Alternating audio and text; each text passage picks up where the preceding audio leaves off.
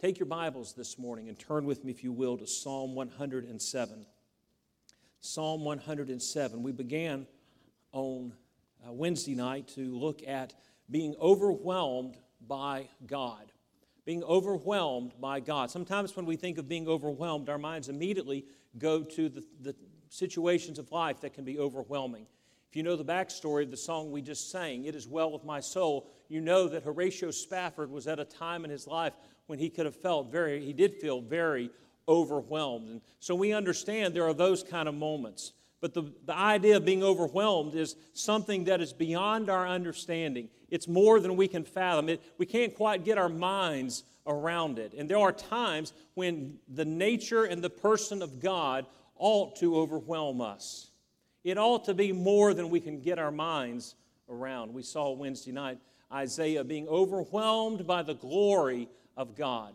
I am glad for a God who is glorious. And I'm glad that He not only is glorious, He expresses that glory purposefully for us to experience that glory and for us to give Him glory.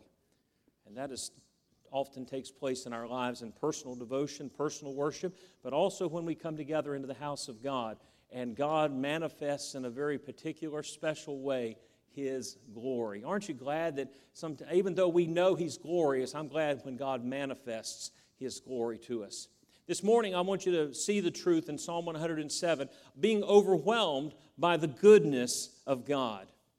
Being overwhelmed by the goodness of God. Now, I, I wanted to say this. Some, you know, sometimes it's, it's become uh, more familiar in, in recent years uh, sometimes you'll hear Christians say it to each other. Sometimes you'll hear a pastor say it in the congregation respond. But we make the statement, God is good. And then people respond all the time, all the time, and they respond, God is good. And that, that truth is biblical and that is it's right. God is good, and God is good all the time. But the question that I would ask us this morning is this um, Are we ready to say at all times in our lives, God is good. See, we, we think about really two aspects of the, of the goodness of God. We think about the essence of God's goodness, and we know absolutely that is true all the time. In His essence, in His nature, God is a good God. So for us to say God is good all the time, we know that to be true. But we sort of distinguish the experience of God's goodness when God does good things to us. We, we think actions being good sort of indicate, and we know in God's case that's the case, but uh, sometimes when, you know, when I was a kid, I would do something and they would say, oh, he's such a good boy. Now, I didn't hear that real often when I was a kid, so I treasured the moments that I did. But we equate experience with goodness. Uh, you know, uh, little Jack Horner sat in the corner eating his Christmas pie. He stuck in his thumb and pulled out a Seven of y'all knew that. That's amazing. And said, What a good boy am I. There's some great theology in those old rhymes, but that's not one of them. that's, the, that's the expression of understanding if something good happens to us, that moment is good. And so we think if good things are happening, I, I remember reading uh, from Corrie ten Boom. Corrie ten Boom, if you're not familiar with her story, uh, her family, Dutch Christians that hid the Jew, helped hide Jews during World War II, were thrown into uh, Nazi concentration camps because of it. And she, this is what she said about this. She said, Often I hear people say, how good God is. We prayed for good weather for our church picnic, and the weather was good.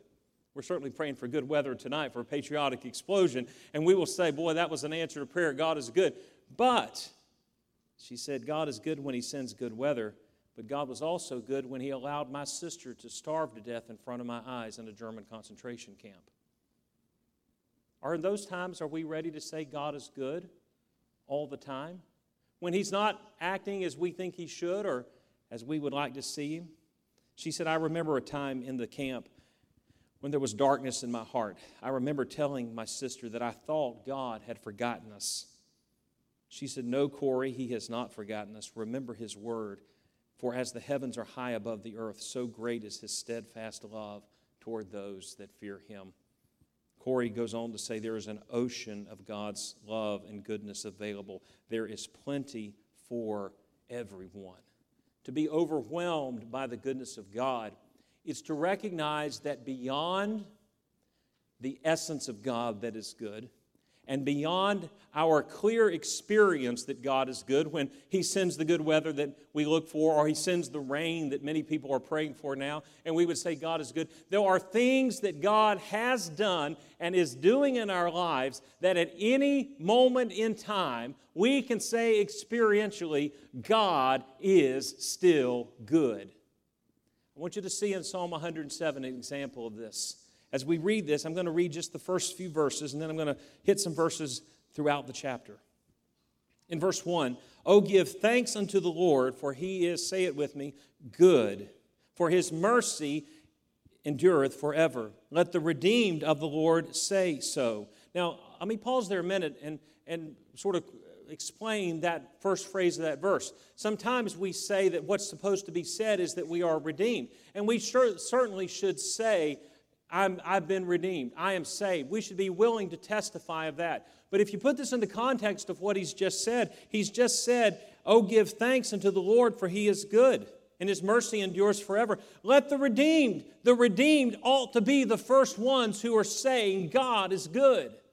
We ought to be the ones that are quick to say his mercy endures forever. He goes on to say, whom he hath redeemed from the hand of the enemy, and gathered them out of the lands from the east, the west, the north, from the south. They wandered in the wilderness in a solitary way. They found no city to dwell in. Hungry and thirsty, their soul fainted in them. And they cried unto the Lord in their trouble, and he delivered them out of their distresses. And he led them forth by the right way, that they might go to a city of habitation. Verse 8 Oh, that men would praise the Lord for his, say it with me, goodness and for his wonderful works to the children of men.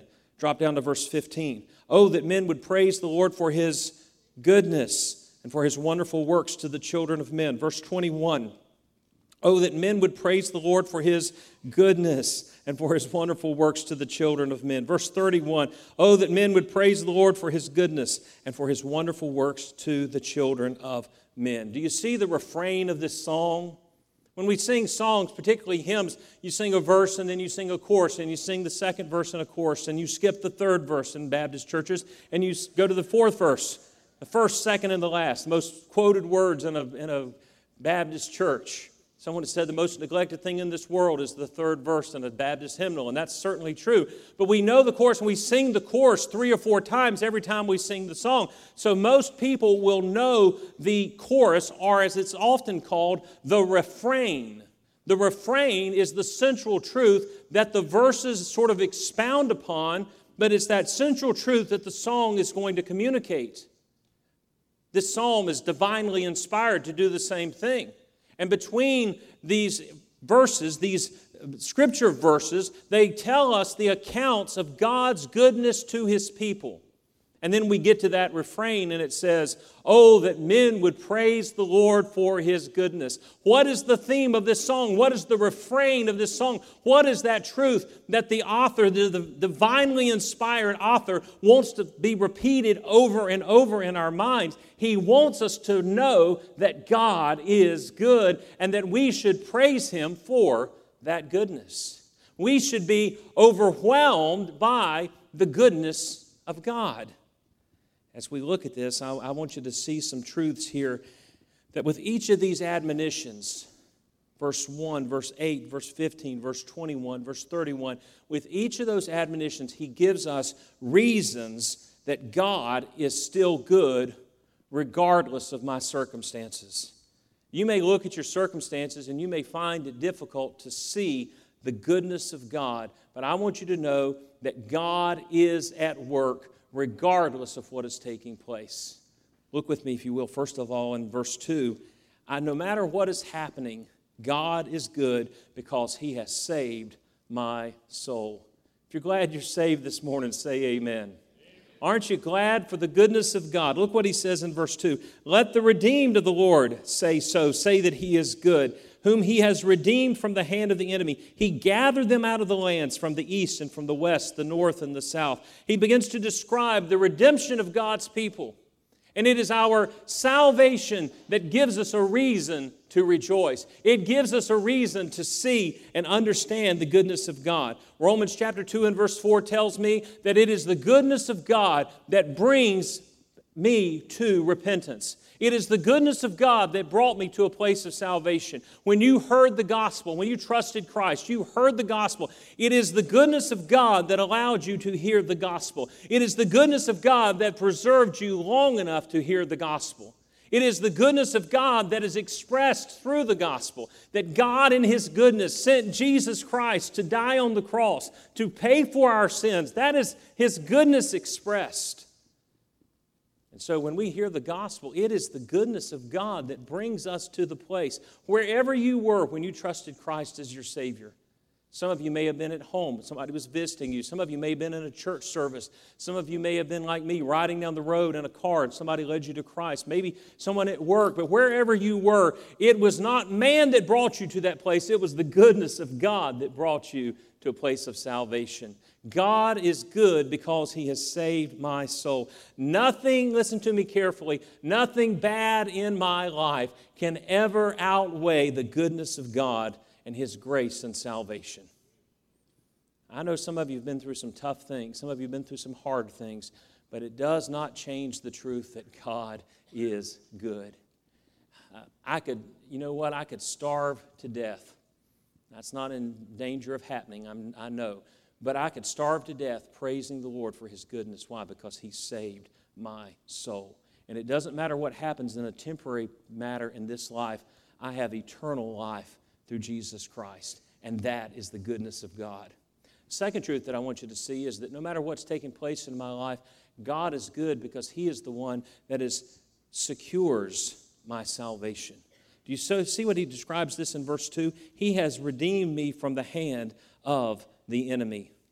God is good because He secures our salvation. He has redeemed me. He has bought me out of the bondage of sin. Redeem means to buy back. You and I were lost in sin, but Jesus Christ paid the price to redeem us, to purchase us. And now I am His purchased possession. I belong to Him. You belong to Him.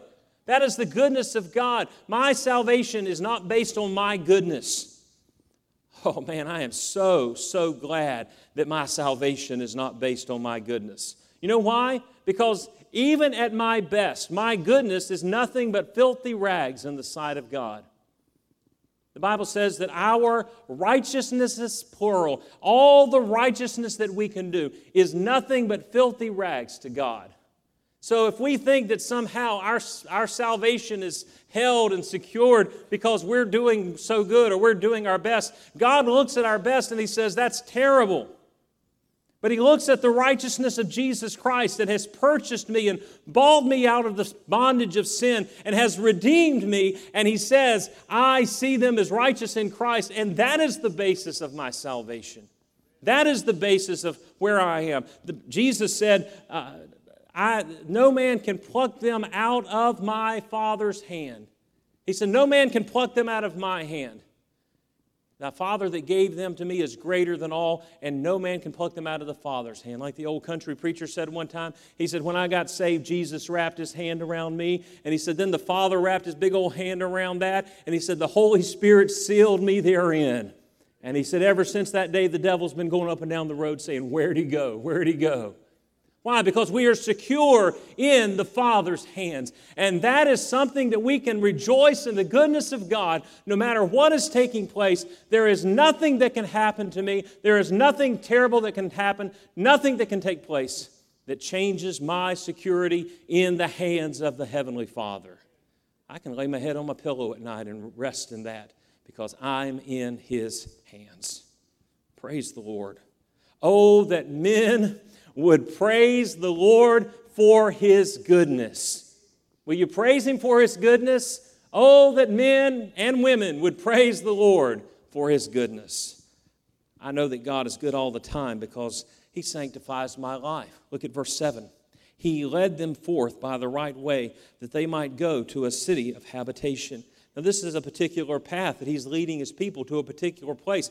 What what path is He leading me and what place is He leading me? He is guiding me as the Good Shepherd in the paths of righteousness for His name's sake.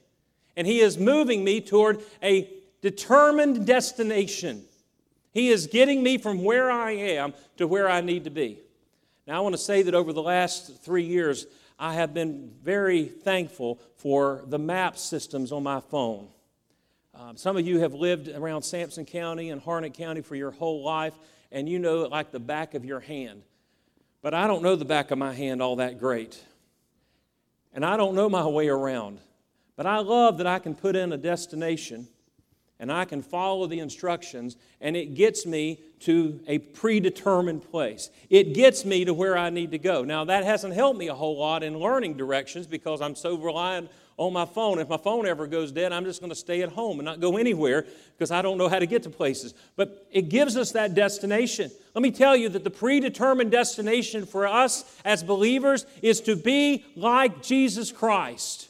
We were saved, we were, we were predetermined to be to the glory of His praise. When God saved us, our determined destination is to be like Christ. And He is the one that is leading me to that point. And I may look at my life and I may feel like there's, I'm wandering around and I'm aimless and there's no point to it. But I know that God is good, and in His goodness, He is getting me to a good place. And He is guiding me there. He is the one that led them in a good way. I know that God is always good because He sustains me during trials. He sustains me during trials. There's a lot of good comfort a lot of good encouragement that we can get from people who are around us. But there's no grace like the grace of God. There's no goodness like the goodness of God to sustain us in trials. I want to read some verses from this psalm, and I want you to see if you sort of relate to what it says. Look first in verse 22. Let them sacrifice the sacrifices of thanksgiving and declare his works with rejoicing. They that go down to the sea in ships, that do business in great waters, these see the works of the Lord and his wonders in the deep. For he commands and raises the stormy wind, which lifts up the waves thereof. Who causes the storm? God causes the storm. We're talking about his goodness. And he's the one that commands the winds and the waves. Look what happens in this storm. Verse 26, he's talking about those that go to sea in ships. They're sailors, they are fishermen. And he says, They mount up to the heaven, they go down again to the depths. When the great waves come, the boat is lifted up high and it's lifted up very close to the heavens, but then the next minute you go down into the trough of the wave and you're going back down into the depths. Have you ever been there in your life? Where one minute you feel lifted up and things are great, and the next minute you're down in the trough, you're down. You, you've been there, you felt this.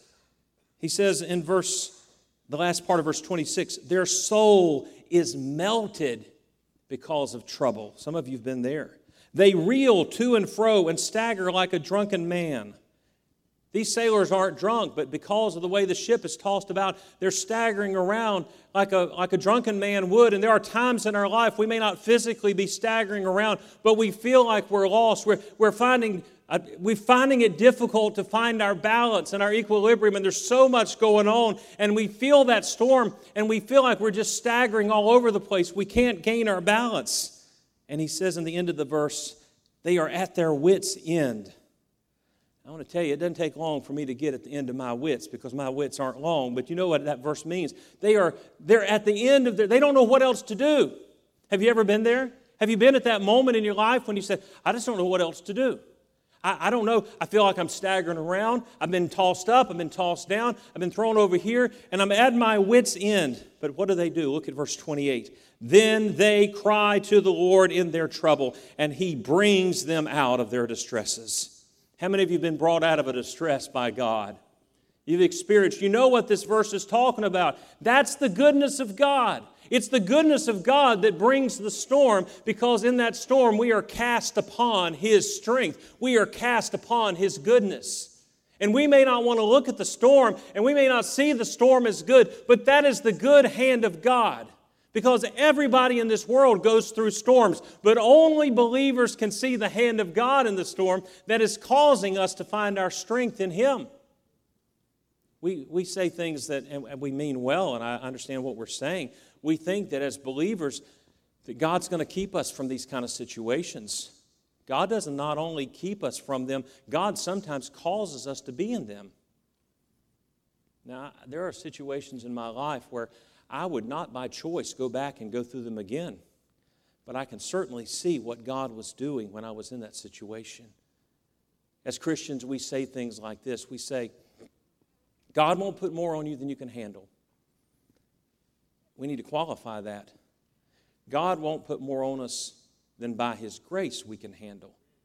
And in fact, God does sometimes put more on us than we can handle, so we will learn to rely on His grace. And learning to rely on His grace is good. There's another little saying I'm too blessed to be stressed. I want to tell you this morning, you can be blessed and stressed at the same time. And sometimes it's the blessings that cause the stressings. If you're a parent in here this morning, you know exactly what I'm talking about. Our kids are our blessings, but sometimes they're the cause of our stressings. So it's possible for the storms to not only God is good in the storm, God is the good God that caused the storm for our good. And we see his goodness. And then they cry out to him, and he brings them out of their distresses. I thank God for seeing the goodness of God in a way that I never would have seen it before if it hadn't been for him bringing me out of storms and bringing me out of my distresses. Verse 29 He makes the storm a calm so that the waves thereof are still. Then are they glad because they be quiet. So he brings them unto their desired haven. What is our response to this? Verse 31, the next verse. Oh, that men would praise the Lord for his goodness and for his wonderful works to the children of men. God is good because he sustains me during trials. Number five, God is good at all times because He is the one that strengthens me for the work that He gives me to do. Look in verse 36. He makes the hungry to dwell, that they may prepare a city for habitation, and sow the fields and plant vineyards, which may yield fruits of increase. They're hungry, so what does He do? He gives them opportunity to provide for their food. He gives them what they need for their, for their need. He could, and sometimes He does provide food. We know, for example, that He fed the 5,000 by taking the, the bread and multiplying it. But he, here, they were hungry, and so God gives them what they need in order to do the work that He has for them to do. He wanted them to populate the land, He wanted them to inhabit the land, He wanted them to plant farms and grow, and grow crops, and He wanted them to be a part of these cities. And so, in order to do that, He gives them all that they need to do what they're supposed to do whatever God has for us, whatever work He has for us to do, He will enable us to do it. Now, God doesn't give us tasks that are in measure to our strength. God doesn't look around and say, Well, this person looks qualified. I think I'll put them in this job. God gives us the strength that is measured to the task that He has for us. I was sharing with someone recently that most of my life, I feel like God keeps just throwing me in on the deep end. I remember one time when I was still learning to swim, and my uncle thought he was going to teach me to jump off the diving board. He said, You jump off the diving board, and I'll hold the life preserver. You just jump into the, the little circle. Y'all remember those little circles? You know, you jump into it. My first mistake was trusting my uncle. Trust God, but don't trust your uncle. Okay, that's the lesson for today. Got that? because you know exactly what happened. I jumped off the diving board. he moved the circle, and I went in. I didn't learn to dive off diving boards. I learned to not like my uncle very much. Not still a little bit salty about that. Take that back. I'm still a lot salty about that. Now, God doesn't fool us into things, but God does sometimes put us into things that are over our heads but He never does it without giving us everything. He gives us the strength that is measured to our task. So you may think, I'm not qualified to do this. I'm not ready to do this. I'm not. No, God will give you everything that you need to accomplish what He has for you to do. God is always good. God is good because He supplies my needs. Look in verse 38. He blesses them also. He doesn't just put them to work, hey, grow your own crops. He blesses them so that they are multiplied greatly and suffers not. He doesn't allow their cattle to decrease. I'm glad for the verse that Paul said, My God shall supply all your need according to his riches and glory. According to his riches in glory. Now, I know right now some of you are wondering how you're going to pay the bill. Some of you are wondering how you're going to get home because you got to stop and get a tank of gas and you're going to have to mortgage your left kidney just to get it. And I understand that prices on everything are up. But let me tell you that inflation has never once touched the bank of heaven. He says, He will meet your needs according to His riches in glory. The psalmist said, I've never seen the righteous forsaken or their seed begging for bread. God is going to provide what we need. He may not always give us what we want. Sometimes He does, but He won't always give us what we want. But He will provide all that we need. Boy, oh, there's some of you here today that could tell stories and testify of all that God has done to meet needs, how God has come through at the last moment and just right on time, at the right moment, in the right place, in the right way. And the way that He did it was so amazing that it demonstrated the goodness of God. One last thought I want you to see in verse 9 and then again in verse 43. I know that God is good regardless of what is taking place because He satisfies my deepest longings. Look in verse 9. He satisfies the longing soul and fills the hungry soul with goodness. What does He fill us up with? He fills us with goodness. Look at verse 43. Whoever is wise and will observe these things. What things are we supposed to observe? What things are we supposed to obey? Oh, that men would praise the Lord for his goodness and his wonderful works. When we praise him, when we are overwhelmed by the goodness of God, when we do that, whoever is wise and does this, even they shall understand the loving kindness of the Lord. The word there, loving kindness, is the word that is all the covenant goodness of God wrapped up in one word. And I want to tell you that that is overwhelming. And we get the opportunity to understand that and be satisfied with that.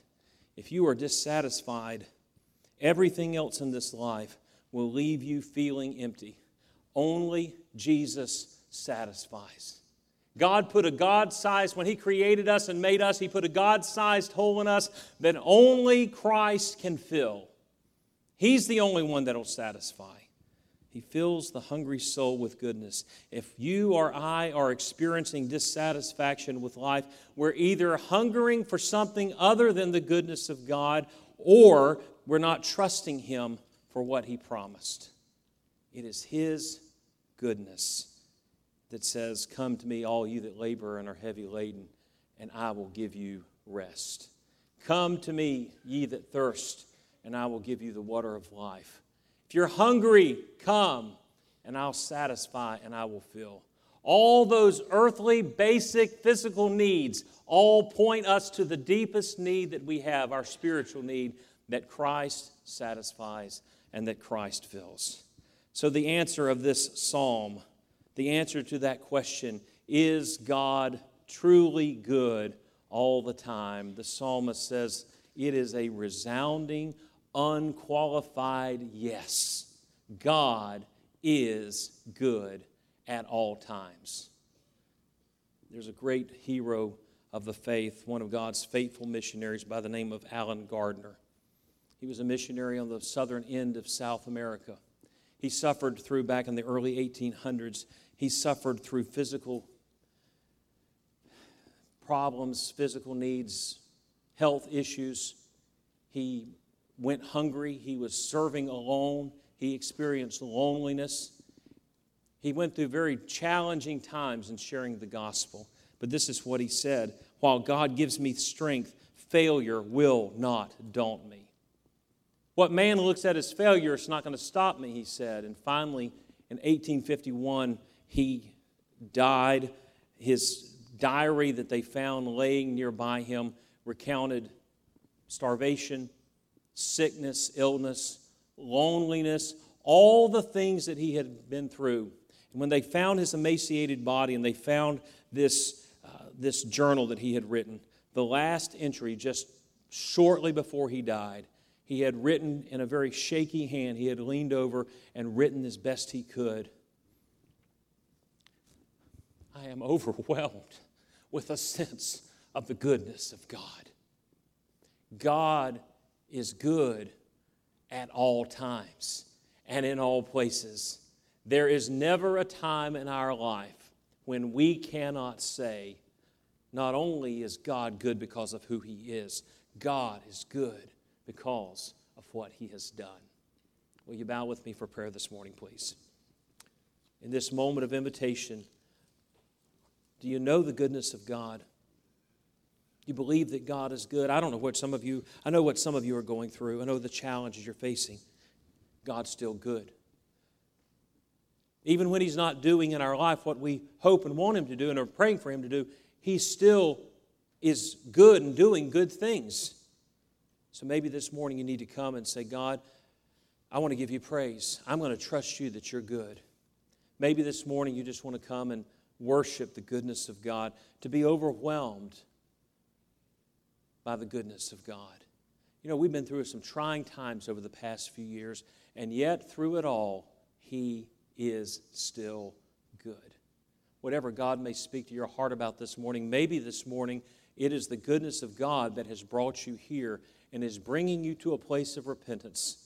I want you to know the good news. I want you to know that Jesus Christ came and died on the cross so that you could understand and experience our